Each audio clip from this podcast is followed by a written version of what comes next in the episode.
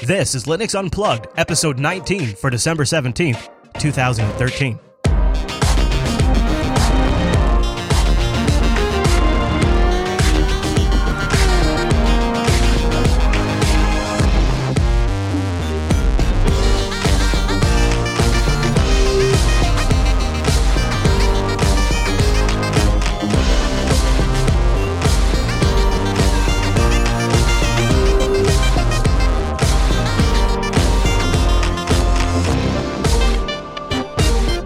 Everyone, and welcome to Linux Unplugged, your weekly Linux talk show that's wiped nearly every hard drive in the house trying out SteamOS. My name is Chris. My name is Matt. Hey there, Matt. Episode 18, buddy. And uh, are you feeling holly? Are you feeling jolly? Are you checking your list? It- I'm checking my list, feeling unplugged, uh, Yeah. feeling verbal. You know, yeah, this is this would be a good one for folks to uh, join us live because we're recording two episodes this week to make up for the holiday week because we want you to have some new shows. We know that uh, just because it's the holidays doesn't mean you don't need your update on the weekly Linux issues of our day. And uh, on the pre-show, it got a little lively. You know, we were getting into it, Matt, but that's good. It opens us up a little bit, kind of gives us some breathing room. yep. And I got a sandwich waiting for me in the other room too, so that that adds a little bit of edge to this whole thing. Because I know that at any moment I could just be ripping into that sandwich, but no, I'm doing a Linux show right now. Nice. It's a sacrifice I make for the people. Well, Matt, uh, this week we kicked off our SteamOS coverage. It's official. It's here in the Linux Action Show, season 30, episode one. Then in Coder Radio, the topic came up again, and we talked about the potential slight against Canonical in the choice to go with Debian. So if Oh, you've yes. missed that discussion, go listen to uh, this week's Coder Radio. We have uh, a pretty good, robust chat in there about the whole that that whole aspect of it, um, and some of the challenges that Valve face. So that the conversation continues there. And then today, um, we're going to chat with uh, our local internet lug. Is that even a thing? Can you have a local internet thing? Yeah, I think so. Okay, I mean we'll sure, just we're, yeah. we're going to. We just, we just did. Uh, Just we're going to chat Just with them it. about uh, their experiences experimenting with SteamOS and their thoughts on it too. Um, and and the reason is is I, I don't know actually on reflection some, for some days now I'm not sure SteamOS is going to be the biggest deal that we're all making it out to be. I think it's super important. Uh, but I don't know if it's like uh, really baby Jesus coming down on a on like a unicorn from the clouds to save all of Linux. I think it's probably somewhere in between. We'll find out. But I wanted to start with our follow up. Last week, we had a great chat about uh, mm, the usefulness of Linux user groups, you could say, and the whole lug concept in general. And uh, that uh, fired off some uh, some good feedback. The first one comes in from anonymous. He says, "Hey, Chris and Matt," and then he has engage rant mode. When I go to a local hackerspace, I meet the people who I know from local lugs, which I think have stopped meeting altogether. When hmm? I first went to the lug and asked a question about Ubuntu, the guy literally stopped me mid first sentence and pointed me to someone else from the Ubuntu loco who was there and told me never to ask him for help. I had to learn who would answer my questions and who wouldn't. And to be fair, there were those who were very helpful and ex- with explaining general concepts or solving specific problems. And you know, you see this too, right? Online, like there's different personality types, and some people are like, "Oh, Ubuntu." yeah, you need to go talk to the Ubuntu guys, right? And there's some people who are willing to help you regardless. And there's just personality that I, I could imagine was even more exasperated when you meet somebody in person. Oh, I imagine so. And I never really understood that because I've seen I've seen people react to that, and actually, Yeah. I've been the one that like swoops in and says, "Wow, that guy was a douchebag," and comes in and actually tries to answer their question, even though I may or may not be into whatever they're talking about. Yeah. I try and at least not be a jerk about it. Right, So- exactly. Like so, uh, you know, you and I might go like every now and then, like when we're we- we're testing a rig out and we're not doing the show, we'll be like, oh, geez, Yeah. Ubuntu. Like when you get all those app apport error reports that just pop up constantly. You know, you go, oh, geez, Ubuntu, really? You guys still do this? But it doesn't mean you you refuse somebody help. Uh, he goes on to say, however, while the participants would humor me by having a basic noob conversation, they tended to move on to exchanging information or having debates about advanced topics, which was the reason they were there. Overall, there seemed to be attitude of RTFM. Uh, interesting, right? Because you could see how you have a conflict there where there's people there that want to talk about systemd, they want to talk about cgroups, and they want to talk about w- the direction of the GNOME project. They don't really want to talk about how to get uh, Office running under Wine so much. And uh, but there are people there that do. Uh, and and it, RTFM is a hard thing to just tell somebody, but at the same time, I often find myself saying, "Well, here's what you need to know. Go read this, you know, wiki entry." Exactly, but there's two interesting challenges to the RTFM. Is uh, one, if you're having network issues and that's your only computer, good Yep, luck with that. Yep. yep. and uh, and two, they don't really, unless you know what to look for. A lot of times, finding the correct answer that isn't flooded with half answers is uh, discouraging. Right, right. Or out of date because things can Right. change really fast. He says, Exactly. ironically, the same guys who shut me down while at open source conferences extolled how employees at his company were being taught to use open source tools to answer questions. As I listened to his answer, I thought how more effectively he could address the person's questions if they learned how to teach, i.e., how to impart information. This is when I came to understand why my lug was bad at teaching. All the graybeards were self taught and expected everybody else to do the same. His example was getting people to break their stuff, but this is how I did it, and this is the MS Word mindset.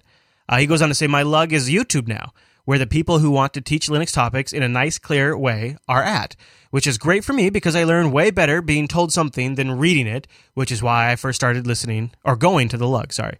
Lastly, my local hackerspace has a weekly class on various topics where someone will say to me, uh, Come join class X. Teaching is part of their DNA. Lugs can die as far as I care. Anonymous. Disengage rant mode. So I, I I could be a bastard when I say this. I get the sense that Anonymous might be younger. Yeah, I would say so. That that's when the local lug here, at least back when I was still, you know, popping in and out occasionally. Your average age was at least in mid forties, if not maybe even a touch older. But do you see like okay, Um, so, I think for a younger person coming into it, it- you you're dealing with people that are amazingly set in their ways. but also and, there is know. value in being told to RTFM because if you learn how to research your own problem and solve them, that helps you down the road. And if I just tell you, okay, to update your DNS, go edit your /etc/resolv.conf file, then that that gets you that immediate problem fixed, but that doesn't teach you anything about how networking actually works on Linux. True, true. But I also think it depends on what level of learning they're looking to do. If they're actually looking to perhaps pursue this as a career or even a, a serious hobby, absolutely yes. If they're looking to just make their computer work, you got to be kidding me. Um, you know, uh, so I think that there's got to be there's got to be a balance there. I think there should be a qualifying checkbox that says what's your what's your what's your long term goal, so that we can help address this in a way, or even find out if this is a place you should be. Lugs are really good for people that maybe are interested in pursuing something in a career fashion or a serious hobby because that's what they are. They're serious hobbyists. They're not there to screw around. Right. So, and I think YouTube is uh, much like the stuff I used to do is definitely for people that are there to screw around, and that's okay. Right, and there's But- such a wider variety. Like you have Sure. people that are teaching the super basic stuff. Uh, then you have people like us who are kind of doing more of the current events, how tos, and digging into stuff. Mm-hmm. Right. Uh, so there's a there's a wider range of availability.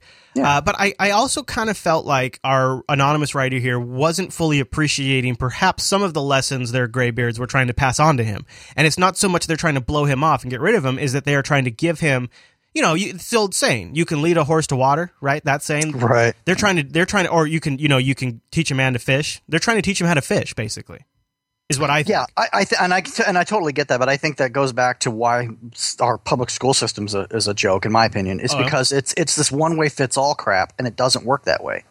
Um, you know, and so I think I think that we need Mm-hmm. Yeah. to really establish uh, right there at the door, right there when Yeah. they first come in, have a sheet that says, "Let's make sure we're not wasting everyone's time." And that's very graybeard approach because it's very much you know it's me me me Yeah. all about me, Well, and uh, you know And- that's fine. And to defend our writer, uh, he said, you know, he's better at visual and audio learning than he is at Yeah. reading learning. So when you tell him to go read something, he just doesn't retain it as well. And there's I'm different- completely on the writer's side. I think that I think the person who wrote the letter is spot on, correct. Yeah, I think yeah. that the entire experience sucked for him. I totally do.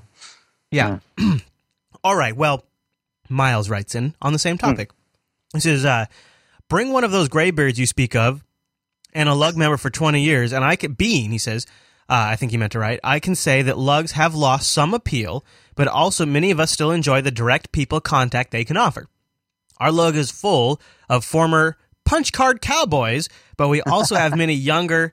And father-child members who bond over the talks, and that that last That's sentence, cool. that that struck a chord with me. I could see that, right? Because Sure. you know, you, you're teaching a bit of the culture and, and you're like, so uh, I was thinking about my son Dylan. If I was teaching him about Linux, there's only so much realism there is when you're just showing him stuff on the internet and you're talking to him about it. But when you actually go to other people and you see what they're doing and listening to their experiences, what they've tried, what hasn't worked, uh, it's much more um, tangible.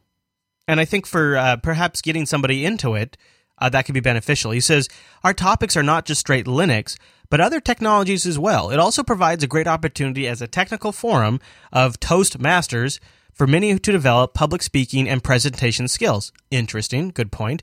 Yeah, Lo- that is. You know, because right, because you got to go there. Maybe you're going to do a talk on on uh, on Docker, and you know you have to learn how to present, and you can then take that skill and apply it to your job or whatever you a podcast or whatever. Agreed.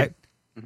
He says lugs are still valid and relevant resources, but like anything worth it, you get out of them what you put in. I drive two hours each way to mine every month, and I still get something from every meeting. That's cool. Well, it sounds like that this is not only a person that's well matched to to a lug, but they're well matched to their lug too. Right. That's fantastic. Right. Yep, I agree. And That's cool. That was a good perspective from Miles, so I, I appreciate him writing that in. Definitely. All right, Matt. Well, uh, we'll we'll loop in our uh, our mumble room on their thoughts on the uh, topic. But before we get to that, I want to thank our sponsor this week, and that is Ting.com. Now, Ting is mobile that makes sense. My mobile service provider and Matt's mobile service Gosh. provider. Oh yeah, Matt. We are liking ourselves to Ting. Why? I'll tell you why. No contracts, no early termination fees, and you only pay for what you use. Picture it now, people.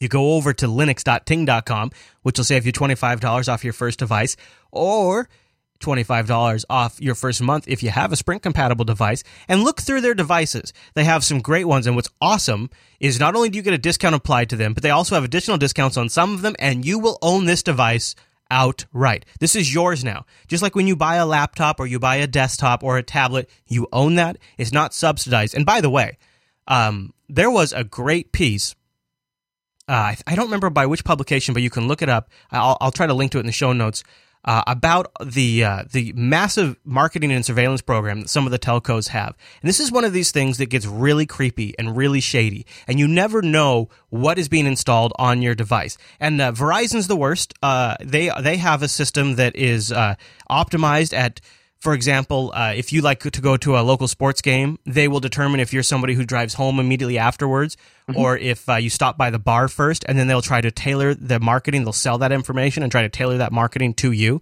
which is pretty creepy. Uh, and these kinds of things are are possible because they own the software stack on that phone. They own the device. They're lending it to you, and they are they are getting money out of you every single month for that. And they also own the software stack on that. Now, I don't know about you, but I would never buy a computer that I did not have administrative root access over. And that's what happens when you buy one of these phones directly from these carriers. Well, Ting is enabling you to buy a Nexus directly from Google Play and bring it over to the Ting network. And then you only pay for what you use. You have no contract and no early termination fees. That's a huge deal because that's exactly how it should be. And as we become more dependent on these devices, this is going to become more and more critical. But not only that, Ting is only $6 flat rate per month. And then it's just, they take your minutes, your messages, and your megabytes. They add them up at the end of the month. Whatever bucket you fall into, that's what you pay.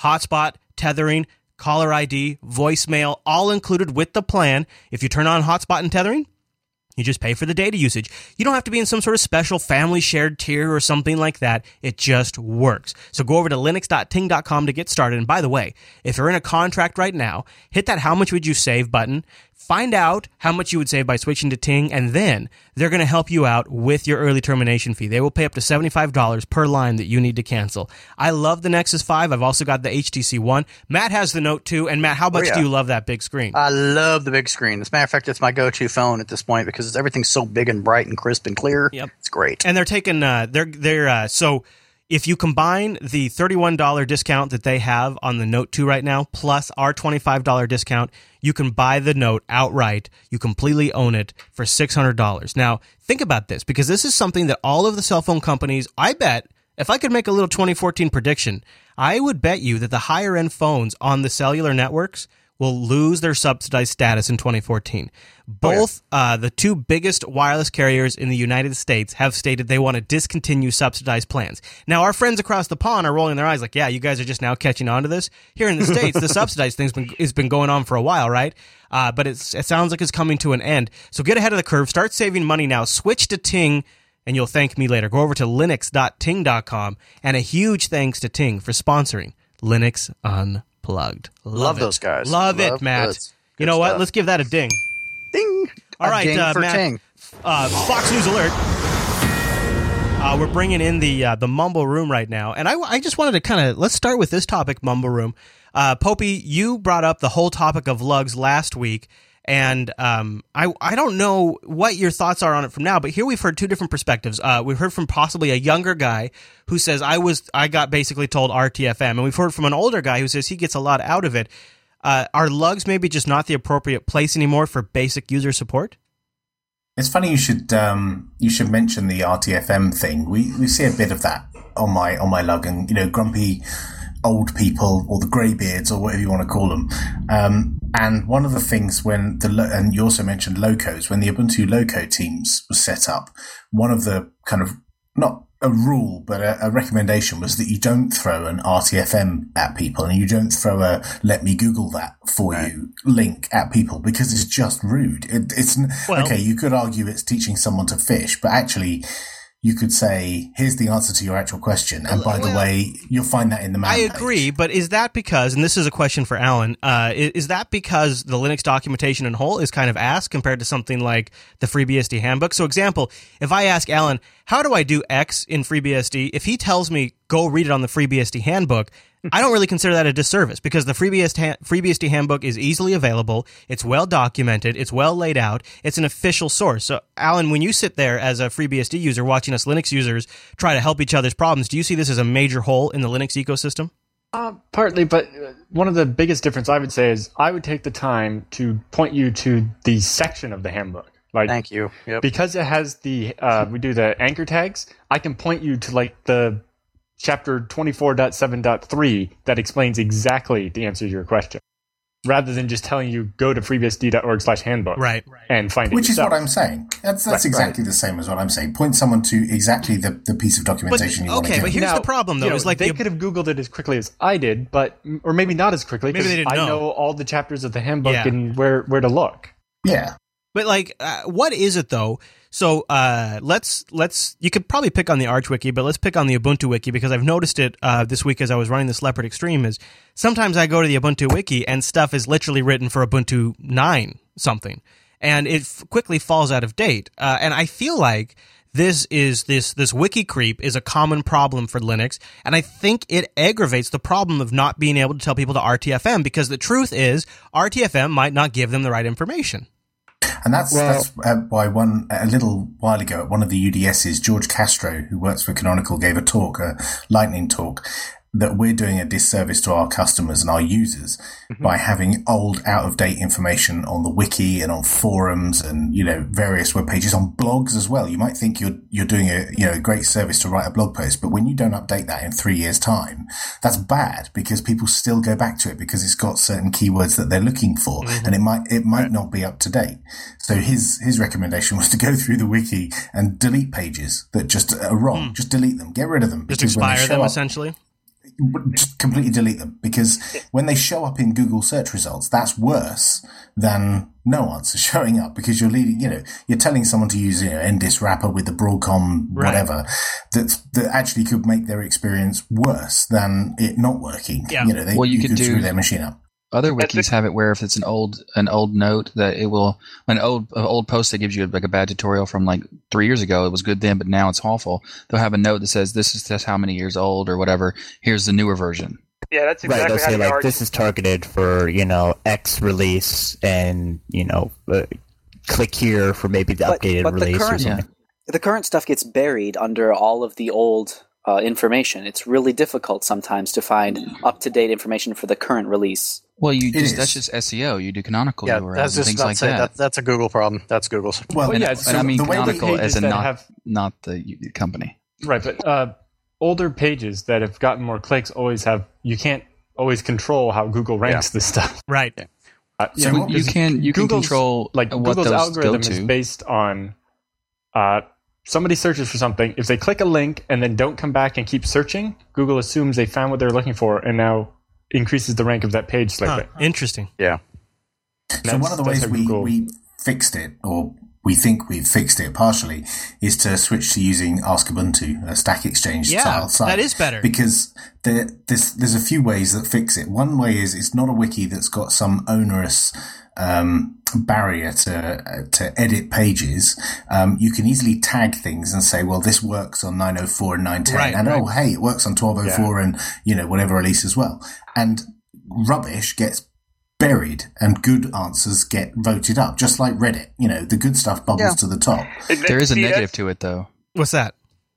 Uh, like for example, uh, just uh, I run a, a I work on a project for a, a download manager, and if you go to, to ask ask Ubuntu and you search for you say you ask any question about a download manager, they will they will say that this this question is a duplicate and send you to another question that Oh, yeah. has about thirty answers, and ten of those are valid but not specific to what they want. Duplicate, So- duplicate, yeah. duplicate, duplicate. yeah, I'm looking at and it right ex- now. Expand on that too. I found that I would agree that it is vastly better than the wiki system. No question about it. It's like Reddit. I love that part of it. My only gripe is that a lot of the stuff that gets voted up is crap because a lot of times it's like it's technically the correct answer, but honestly, sometimes the answers are so overkill that they turn new users off. And I have an inbox full of people screaming for help daily fr- from Ubuntu users that, to kind of testify to that. So I think it's the Yeah, right see- approach. I just want to see more vetting.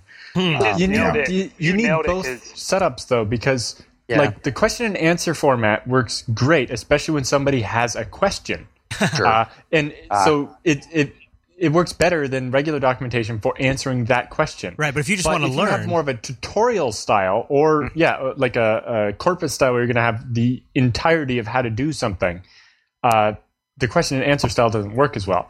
So that's Wouldn't why it- you kind of need both right? Something like the handbook which is very like old fashioned manual these are the steps you go through to do these type of things uh, and as well the question and answer because people want you know when you have a simple question you don't want to know all the steps to do x you Right, want to know what's right. the answer to y right? And you want and, and that Would- and that was popular on forums. You know, people would write a tutorial for you know how to get your Broadcom wireless working on like 1104, and that would get loads of um, thanks or whatever hearts or diamonds or whatever people give to people on forums, and then you'd find. Um, there would be a flurry of activity, lots of replies, and oh, you might want to tweak it for this and this use case. And so mm-hmm. the original poster would update their their post, and it would it would be golden for a mm. few months. Mm-hmm. And then you find loads of replies, and there'd be pages and pages and pages of replies, and it would then be orphaned, and nobody can edit it to fix it. And anyone anyone who comes to that tutorial will find pages and pages and pages of of you know people arguing whether it works or not. And then on the very last last but one page is the final nugget of information that actually tells you how to make it working on your release. And that's just terrible as well. I mean they've all got their own you know um, disadvantages. And i don't think any one of them is a is a magic bullet to And ex- fix it You- exasperating- need all of them. exasperating the problem is a lot of these, uh, and this can be sometimes a problem on Ask Ubuntu because it's more user generated. Uh, is a lot of times there's a the answer is a copy pasta where you know uh, add this to your sources list and then do an apt get and import this GPG key. Which, uh, by the way, by the time you're reading that, that apt repo is completely dead, right? Like, and this bit me with Handbrake. I wanted to get the absolute latest build of Handbrake. I eventually just downloaded the deb, but I wanted a PPA so that way I could have a nice, currently updated Handbrake.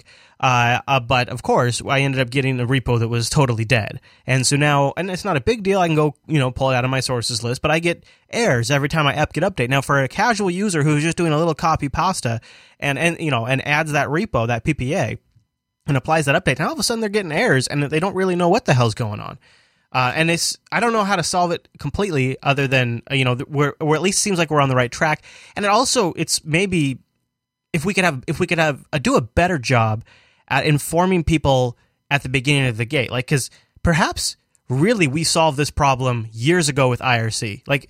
The, maybe the you know the ask the the the Ubuntu support chat room is a better place to ask ask these kind of things, but users just don't even know those things exist. I think I think Well- the Linux community actually is really to blame here. I mean, a user joined the IRC and was asking about their bootloader, and mm-hmm. they kind of got some help, but the IRC community had a massive tangent about whether to use syslinux or grub, and the newbie Yeah. just left the channel with no help whatsoever. Right? Yeah, no, it erupts in some think- sort of religious war over Grub Yep. versus Lilo. or, or Well, never ending that, but list also- of history no one cares about. I mean, it's like, yeah. Yeah, or, or you end up with the same problem you have with a lug, right? A lug's trying to build membership and get people to come every week, but or every month or whenever the meeting is. But if people, if there's new people asking the same question every single week, or you're going to spend, you know, a half of your meeting every Yeah. week covering the same, let's this is how you install Ubuntu. Uh, it's it's hard on to keep people coming back. it burns them out. That just gets boring. The whole Right. IRC thing, though, is people just need to get better mods in the IRCs. That's it's that simple. Because like I mean, there's Well, thousands. people are donating clicks, their though. time to Yeah, try got to help. Yeah, you, know, you, I know you that, can only but- expect so much from them. Well, But like, some- I mean, when there's thousands of people like in the Ubuntu IRC, and they're just having an endless conversation about Grub versus Lilo, and somebody's needing help, hmm a mod, chances are a mod sees that and just doesn't do anything. Mm. no, I mean So- technically, most of the time in the Ubuntu one, they'll tell them to go into off-topic channel, and like there, there's because like the help channel for Ubuntu is just for help, and when they start talking about which is better, blah blah, they say go to the off the off-topic. Maybe Did- help. Maybe Google Help Out solves this problem. Uh, you know, here's So what we've, solves we've the problem. tried that. Yeah. Sorry, go ahead. Uh, no, uh, we've we've had a couple of community guys in the UK who've tried doing help outs, and and I know there's more people who want to do help outs, um, but because they're rate limiting, you know, the invites to to do help outs, that makes it very hard for us to evaluate whether it's a good tool or a bad tool. But the guy who's been doing it mostly in the UK, a guy called Matt, has has um, has found it quite successful and has had great conversations, and he does it all for free as well. Oh, really? I was going to say, is he making money? Yeah. hey He, he, he, fa- his, his, his, um, philosophy is, I learned all this from other people who gave me the information for free, so I'm just passing it on for free. Oh, all right, all right. Yeah, how Wouldn't bad it- do you feel um, now? I feel like a jerk. Wouldn't it be Um, kind of um, good I feel have great because I'm getting a wiki system where you could vote like on Ask Ubuntu and newer votes? Uh, Well, you count can more? actually. On Ask Ubuntu, you can convert a page from a question into a wiki page. So if it does, if it is a, like a discussion, like should I get an Nvidia or an AMD card, um, that's not a technical. You know, how does how do I get the latest driver? That's a you know opinionated question. So you can convert pages from questions into wiki pages, which multiple people can edit. I feel like- just like a Um, wiki page. Uh, uh, uh, I think that one of the problems with newbies is that for me, that I'm not from an English speaking country, I often don't even know how something is called, um, and I Mm. prefer I- IRC and just say, you know, that stuff when system um, starts up, not boots up, because I don't know that. Right. The- Right, right. Um, it's easier in the IRC, and I think that's so basic that someone ca- can can help me with with that from from the top of his head. Yeah. Yeah, That's a good no, point. That's good point. Good, that's good perspective too, because I didn't even think about the challenges when you don't quite know what it's called or how to say it. That Mm-hmm. just it's a whole layer of complexity on top of that. What about okay? What about something like a community that was really focused and a large community of you know maybe several thousand Linux users who was really focused on being that front line of support that people could come to. And it'd be great if there was a way to monetize it for some folks too, so maybe they could make a little money on it. Uh, money, maybe money talks. You know. yeah, maybe it's a Bitcoin tip system. Maybe it's a maybe it's like a a, a Flattr type system. But it'd be you know remember uh, like LinuxQuestions.org and a lot of those kinds of sites. Wouldn't it be awesome if like if there was a full fledged like there was video and audio and forums and and and by forums I mean something like the Ask Ubuntu type, Stack Exchange type system. Uh, I think that would really if like if if that became known almost as like a brand. This is this is the brand of an organization of people who help Linux users. And then if somehow that became popular enough, people knew where to go or people had heard about it or at least enough word of mouth spread happened that oh you switched to Linux? Oh, you should go try out XYZ, go look at their site because they got a ton of great info. And I feel like that would do it. Like almost like how the Linux Foundation is focused on uh, the core agendas of Linux and financing the core development of Linux and, and representing Linux. It'd be amazing if there was another foundation that was focused on um, maybe new user switchers because I feel like uh, we're entering 2014 with with SteamOS, which is our which is our next topic. And I, I don't know about you guys, but there are there are a surprising. I don't know if you've seen the post. There's a surprising amount of Windows users who are switching. Like they're like, hey, I'm going to try out switching to SteamOS today. Like they say they're going to switch to SteamOS. It's crazy, but we're going to have more people coming to Linux than ever before because Windows is continually being cocked up with X, next, next version. Now they're going to supposedly uh, with Threshold, they're going to add the start menu back, which is going to be a total uh, cluster because they're still going to have these weird mixed desktop metaphors going on, and it's totally going to flop in the enterprise. The enterprise is going to be looking for something to move over to. Gamers are looking for something to move over to. The economy's sucking super bad. Nobody has money. They're trying to get more investments out of the existing machines they already have, so they're switching over to Linux. The amount of people moving into Linux, it's like it, there's just not the support infrastructure required to make it all work smoothly for these people. I, I'd love to see something like that set up. Um, I think that it, it would be great if if, the, if all the distros put when you download or install that you have if you need help click here and then it will go to the site with with Linux help. Like the Mint Or, or the maybe. Go And ahead. they are they are starting to do that. Like the Mint has done that for a while. Like um, Manjaro does that. Mhm. I think Antergos does it too now. Like they'll have a pop up thing and say like, you need help, go here. If you need I mean, there's there's there's help here. islands, right? There's Ask Ubuntu, there's the Arch Wiki, there's the Gentoo Wiki, there's the Fedora forums, there's all, the OpenSUSE community. They all, man, everybody, every distro really has their own islands. But I, I feel like that's uh, first of all, uh, kind of like sort a linuxquestions.org uh, 2.0. Right, we need Basically some. Let's. Let's consolidate the effort. is- Right, let's Yeah. consolidate Right. the effort. One spot, one, and I, the reason I use the word brand is because I don't like it, but that's what resonates with just average users. Oh, this is this is something I know I can trust. It's it's a it, it's a helpful thing, and and we can all go there because I, I honestly think it's like if somebody downloads um, Antergos or Cadora, right? Do you really expect them to figure out like that they should be going back to this other distro's forums, which are going to be more active than the sub distro's forums because they're just a spin of the other distro? That's ridiculous. It's not going to happen. But It's never, they- never they- tell the uh, original distro you're on a spin of that distro. On um, on helpouts, there's if you just search for the word Linux, there's eight pages or so Oh, of really? people offering help. Yeah, there's there's quite a given that it's like limited rollout, and that's exactly the kind of thing. You know, you can monetize it at a per hour or per minute basis, or you can make it free, or you Yeah. could do a mix of of the both. Um, and you know, you you can basically achieve what what you're hoping for. Um, but as an individual, I just wish than- I wish Google wasn't as a group. owning this. You know, I wish this. I wish this was something that was more from the open source community itself. Because So there you go. You need a you need a WebRTC based right, exactly, version of Helpouts. exactly. You need a WebRTC based system with Bitcoin paid in or Litecoin or whatever you want as the payment system. So that way, it's directly from the from the uh, user directly to the producer and. Uh, it's not going through Google. They're not taking their cut. You don't have to have a wallet account. You don't have to have it tied to your bank account. And Google can't just arbitrarily shut you down.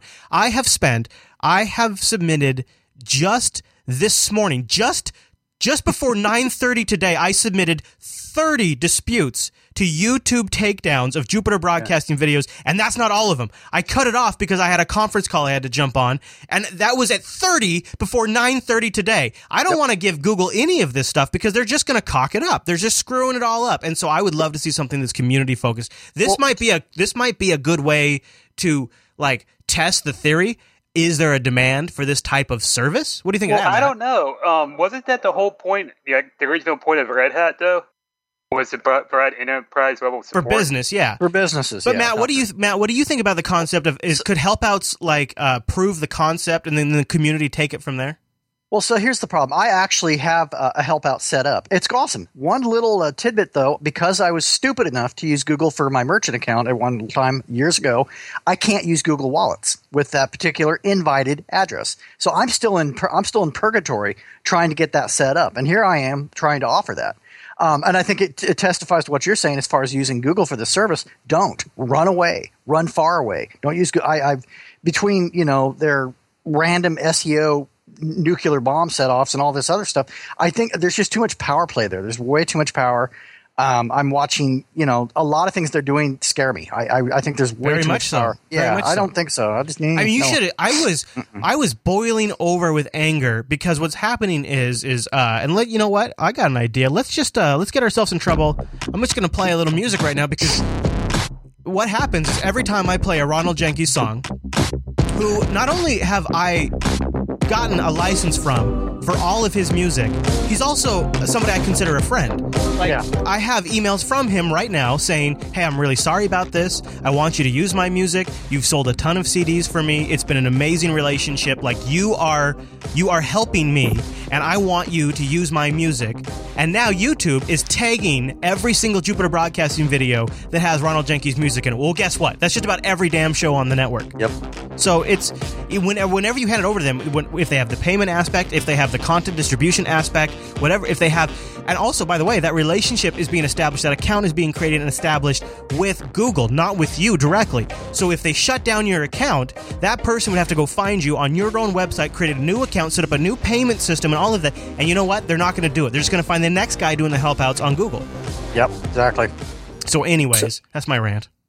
Chris, if I can just jump back to your one brand idea, I don't think that works because what works on Ubuntu doesn't work on Arch. Well, no, So- you'd have to have different. You, yeah, you'd have to accommodate for that for sure. You'd have But- to have uh, people that could do- Totally different audiences too. I mean, You'd have to be like you'd have to have channels to send people down the right channel, and then you'd have people that you know you'd have representatives from the Arch community, representatives from the Ubuntu community, and maybe even eventually like that person would push that person onto a thread on Ask Ubuntu. Like it doesn't necessarily negate the need for distro specific help resources, but it might help people get people in the right direction. Right, but it sounds like you're just advocating also stronger branding for the distro in question. So you might, instead of saying you're using Linux, say you're using Ubuntu. That'll make it so much easier for your average user to find help. Instead That's of true. putting, you know, how do I set this up and adding Linux so Yep. they can get rid of all the Windows You know what? crap. Great you point. put Ubuntu and Great you get point. exactly distro specific help. Yeah, you know, because when when I had my wife try out um, uh, uh, Mint, she she was searching for Linux uh, application things. She wasn't searching for how do I install X on Mint Linux or how do I install X on Ubuntu Linux. How do I install it on Linux? And and she didn't know that she's going to get a dramatically different answer by searching for how do I install Shotwell on Ubuntu than how do I install Shotwell on Linux. She, that, that that that concept never she never even realizes she needed to make that that that that uh, clarification. Um, But uh, then you but get- with uh, but with that you fragment the Linux help. I- i- If you put to one page, the, the page can read which uh, distro you can use, or you can just choose it, and you just get help for that uh, distro specific. Yeah, and you, You when you're searching much for what- like when you're searching for software or whatever, then you have to teach them to say, well, when you're looking for software, then you search for Linux, and when you need help, you search for Linux Mint or whatever. Because And now, now picture this Yeah. in a commercial. You too can try this great Linux distro. Just learn to use Google. Learn to use this other tool. then stand on one foot, twirl around in a circle, stand on Yeah, your it's head. too much. I mean, it's no one. No one cares. I mean, it's like it, that's that's why we fall off. That's totally Yeah. why we fall off. Yeah. So that's just. I mean, and you know. I remember this old article. I think it was ZDNet had it, and it was uh, this guy complaining about Linux. I remember he he tried to install the RPM, like he tried to install Oh, yeah. Yum on Debian to, to solve Yeah, his you're going to have a bad time. Yeah, it's not going to work so exactly. well. And he was like trying to mix like all three package managers at once. And, Wow. and wondering why he was because he searched for how to do this on Linux and he got the Mhm. answer Oh, for re- like CentOS and then tried to do it on his Ubuntu machine. Man, man, yeah, that happens too. I mean, that's the problem. I mean, you could you could do the way that um, if you wanted to do something cross uh, cross um, distro, you could do it in the way that helpouts do it, and just tag people. You know, people say, you know, my expert area is servers, and you know, I deal with hard disk related problems and Ubuntu. a And someone reputation system, Fedora. A a- like a Right, reputation system. Like, uh, you know, user Matt is good at Ubuntu support, and he has 25 upvotes in the Ubuntu support category. That kind of thing. yeah, that'll work. Yeah.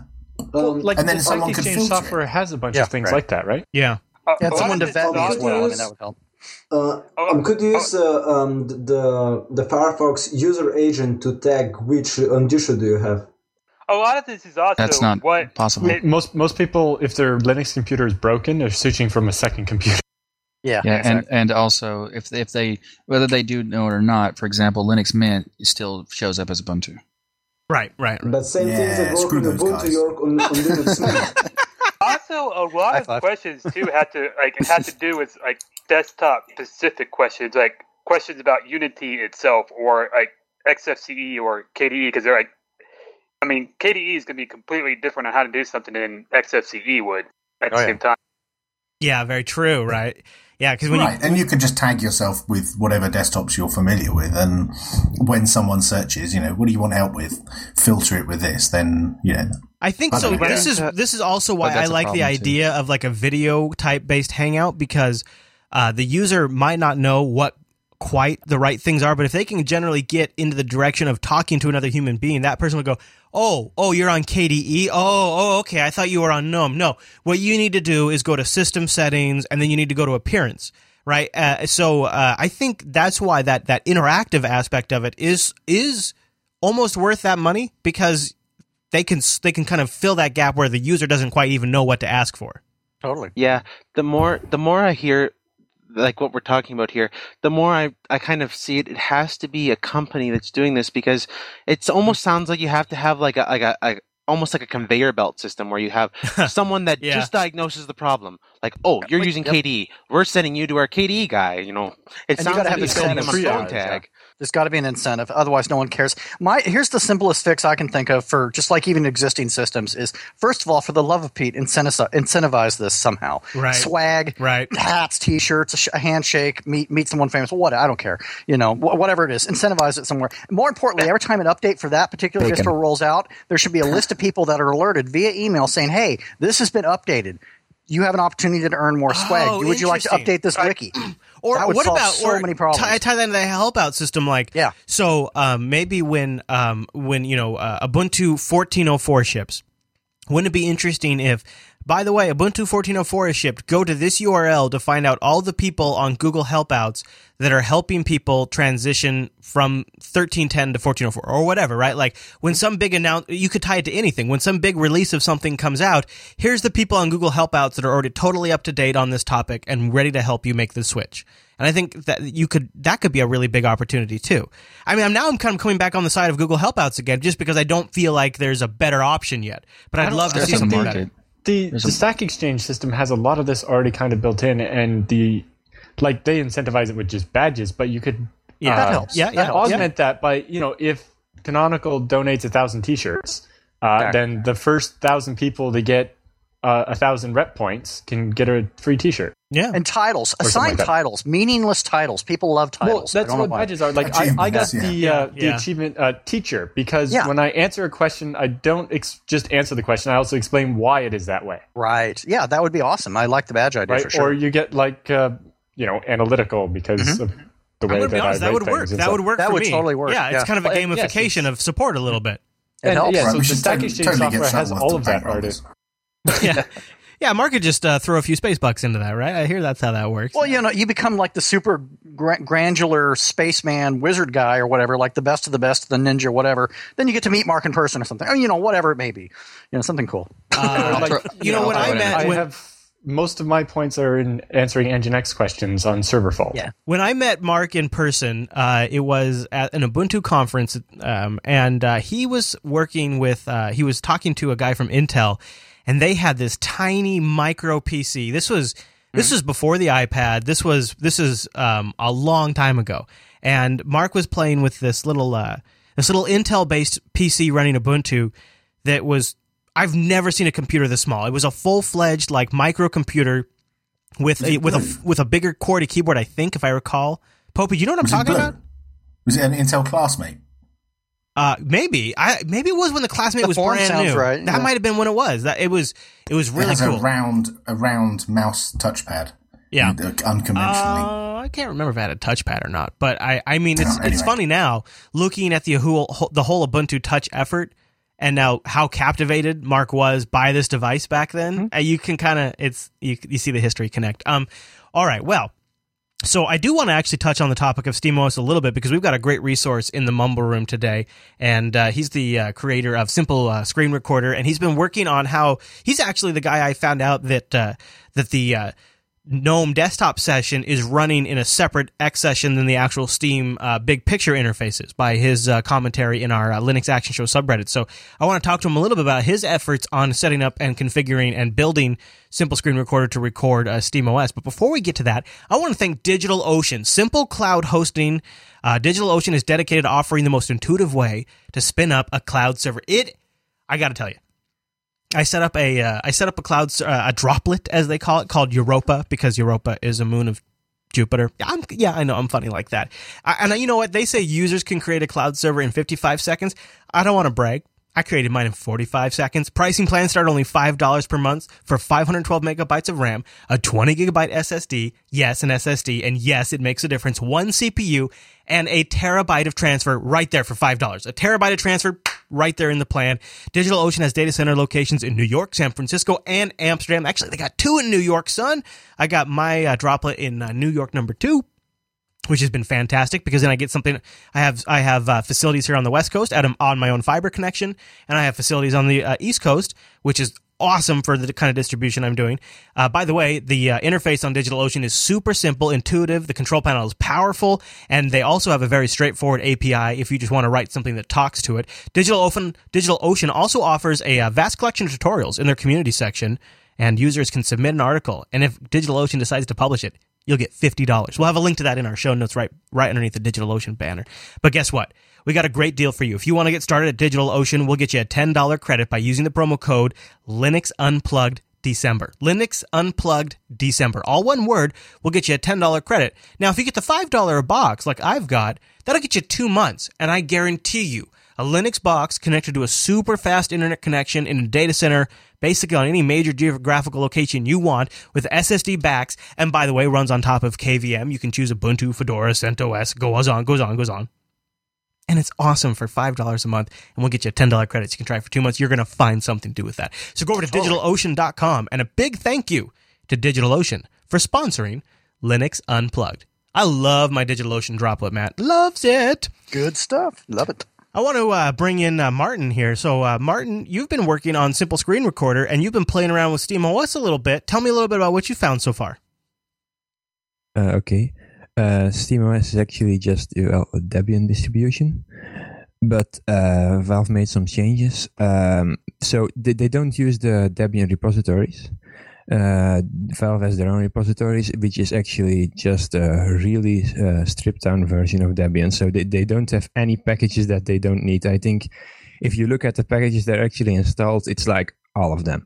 Uh, so that's a bit of a problem if you want to, yeah, load other open source applications. Well, were you able to add just the regular Debian repos to the sources.list file? Uh, yeah, you can, but uh, there are some conflicts. I think uh, I, I did it. Um, it. It just well, it, it will pull in some uh, applications that uh, no, not applications, but things like grub that were updated. Okay. Uh, it, it didn't break for me, but I'm not sure, uh, so I, I don't really recommend that. Okay. Okay. So, what, how, what kind of success did you see with running Simple Screen Recorder on uh, SteamOS? Yeah, uh, so n- right now it doesn't really work yet because the the uh, Valve has split the desktop and uh, Steam itself, so they, they're actually two separate accounts.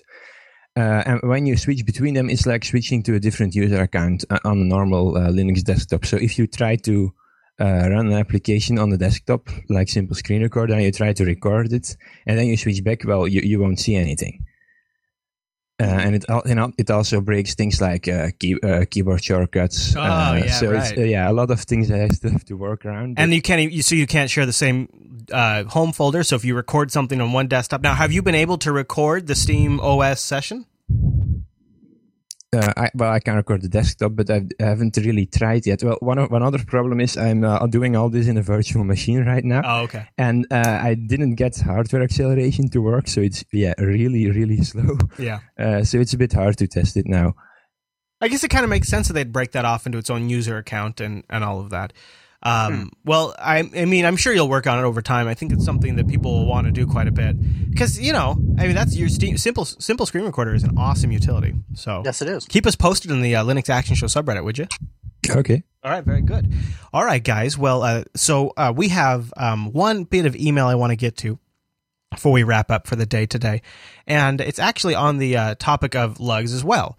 It wasn't exactly a, a explicit follow up to our episode last week, but uh, I'll read it. Matt, maybe you and I will uh, kick some thoughts around, then I'll bring in the Mumble Room to get their final thoughts on it. But it comes in from Archie, and he wants to talk about starting a lug. Now, I know we had somebody in the Mumble Room last week who was interested in that. I don't know if we still do, but we'll jump in there in a second. He says, Hey, Chris and Matt, been a longtime viewer of Last. However, this is my first time submitting a question to any of the shows. During the last episode of Linux Unplugged, you touched on the topic of lugs.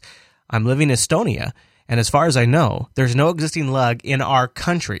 Moreover, I could not find any active lugs in either Lativa or Lithuania. Lati- oh, jeez. Oh, Lith- uh, man. Lithuania. I, I used to know how to pronounce it, but I can't. Lithuania. Uh, I'm going to go with Lithuania, uh, which is our closest neighbor. oh my, yes, that's right. Uh, so I was thinking about starting one in my country. However, I'm struggling to find a direction in which to go. I mean, I could personally give a couple of short talks, but that's basically it. I have some friends who are very passionate about Linux, but I really believe organizing an install fest is kind of dull. As you mentioned in the show, lugs are all about meeting people in real life. But what could be the reason uh, that would convince people to physically come to one place and discuss stuff? From what I understand, there are some people in the audience who have some experience with participating in a lug, so maybe they could give some suggestions. Keep up the great work, Archie. So he talked on it. So I thought, first of all, Archie has a good insight. So I think one of the things he was talking about here was holding talks to bring people to the meetup. And you know, I think that's a really good idea. If there's a topic on Linux or if there's several topics on Linux that Archie you're comfortable with, uh, and you could volunteer to hold talks to bring people in, people will come. And then if they have, you will find that the people that come to watch your talk likely have have topics and subjects they are qualified to have talks Yes, on, and you can yes, work with them. my experience. Mhm. Um, I was wondering, like, so, you know, Matt, getting things started, uh, I like the idea of, I mean, I can't believe I'm about to say this, but using a resource like Facebook and finding people in your local area who share a common interest with you and maybe establishing like a group on Google Plus or a group on Facebook or whatever it is where you guys virtually kind of collaborate initially. And then once you kind of have a, a core group, maybe move to doing something local. I would actually do that, but I would also integrate the uh, talks idea, as you pointed out. Also pointing out that in Estonia um, and a lot of other countries, um, there are social networks that are perhaps more popular there than they are here. And I forget, I Oh. so I can't think of their names off the top of my head, but Facebook-like uh, networks for sure. Um, but I think the talks idea is good. I think that also uh, offering for people that have never even heard of Linux, if you want to get fresh, fresh blood into it, actually saying, "Hey, do you have an old XP machine that you're just discovered is going to become a paperweight here very quickly? Right. Let's have a look at that. Maybe Yeah. Not necessarily an install fest, but Right. let's actually look at your options. Look at the Um, look at the headlines. Take yeah. advantage of that. Hey, did you hear XP support's ending? Well, Exactly. come to our group and we'll show you how to get more value out of that old PC. And then you wink and then a little gl- uh, glitter on the tooth. All right, well let's. Uh, or I'll bring the bring the mumble guys back in. So, Yeah, anybody in the room have experience with starting the lug or have ideas for Archie on how he can get started with creating a local lug, maybe the first lug in his country?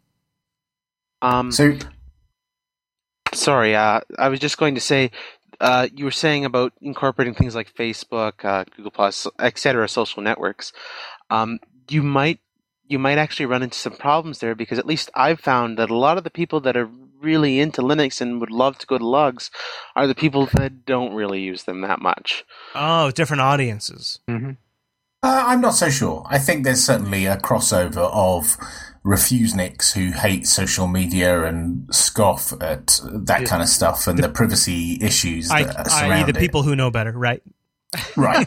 Uh, there's a And there's people crossover. like- you know, the Venn diagram has a massive overlap between them and people who go to Linux user groups. But we, um, my local Linux user group, uh, on the subject of talks, they do exactly that. They put a mail out on the mailing list and say Ah. because we have a we have a mailing list and an IRC channel, we have a Google Plus page, a Twitter account, and I don't think we have a Facebook page. Um, but that's just because it hasn't been done yet. But the um, we put a mail out and say, look, we're having a meeting at this time on this day. If anyone wants to give a talk, let me know. And then they build up on the web page. And on the day, we set some times uh, when the talks are going to be given, and the rest of the time is just general chit chat and support and that kind of stuff. Uh, and that works out really well. I've I've listened to some really diverse topics, like three completely different things that you you wouldn't put in a track on a, a conference together Right, right. you know, completely wildly different things, but all interesting and all, you know, Uh, or, or not necessarily all interesting. Sometimes some of them are just, you know, not interesting to me, but interesting to half the rest of the, or the audience. But then the rest of the time you can sit there and, you know, fix someone's PC or something. I think a mailing list is a really key point because you could have people subscribe to the mailing list. You could say, "Hey, are you interested in Linux? Do you live in this area? Subscribe to our mailing list." You wait till that mailing list is built up to a substantial subscriber base, and then that's when you start to pull the gun or pull the trigger on on the local stuff. You know, maybe you don't start with local. Maybe you start with a mailing list. Good. Uh, hi, um, we have. Uh, I'm from Estonia, and uh, we have a webpage called pingvin.org, and that uh, kind of has all the information about uh, Estonian Linux user, users and Oh, okay. and all that those wh- things. What was it again? Uh, it was in the chat room pingvin- earlier. Yeah, pingvin.org. Oh, okay, yeah, I'll put a link to it in the uh, show notes. P I N G V I I N Dot dot org. org. Yep, oh, very good. I mean, what Uh, about And we have uh, once a year. We have it in September. We have free software day that uh, all the free software activists come to together and have a meeting or do co- cool things and stuff. Very good. Well, thank you. I'll uh, I'll link to that so uh, maybe our, our writer will uh, catch that in the show notes. Yeah, definitely. Good stuff. Thank you. All right, guys. Well, so uh, just a couple of extra things in the show notes I want to point people over to. Uh, Thermanex wrote in and he built uh, Steambox on Arch and he has some scripts for that. We have a link to that in the show notes. He says, I recently set up Arch Linux on my home theater PC and I set it to boot into Xbox Media Center, the standalone edition. From XBMC now, I have a shortcut to launch Steam. Of course, I could easily boot directly into SteamOS, but it's his script, so he has an entry now in his XBMC menu, Matt. How awesome is this, right? I'm gonna, uh, you know, I actually like that better than SteamOS, just Right. because it's, it's less clicks, less hassle, less it's more waiting. functional, right? You can watch your videos, and so then he's in XBMC and he clicks it, and then it starts Steam That's in cool. big picture mode. Uh, and he's got, Like uh, I'll have a link to that. And also, of course, uh, Michael Larabel over at uh, Phoronix uh, just got in some benchmarks of uh, SteamOS versus dun dun dun dun dun dun dun Windows 8.1 on the NVIDIA chip, and uh, guess what? The uh, performance is pretty much as long as you have everything set along along the same lines. It seems like it's pretty much neck and neck. There's nothing really too outrageously different there, but uh, we'll have a link to that if you guys want to read that in the show notes as well. All right, well, look, we're going to wrap up right here, but uh, we want to uh, hear from you. So you can join us live on a Tuesday. Matt and I sit down, we open up the Mumble Room, and we begin our conference with our internet lug. And uh, we do that over at jblive.tv on a Tuesday. And you can find out when that's at by going over to jupiterbroadcasting.com slash calendar. Send us in your feedback on any topic we covered or topics you'd like it to hear us cover. You know, I don't know. Maybe you got something we haven't thought of. Go over to jupiterbroadcasting.com and pop that contact link. And uh, we'd love to hear from you. All right, Matt. Well, guess what? We're, uh, we're going to do a review of Fedora 20 on the big show on Sunday. Oh, yeah. So I'll see you then, okay? Cool. See you then. All right, everyone. Well, thank you so much for tuning in this week's episode of Linux Unplugged. We'll see you right back here next week.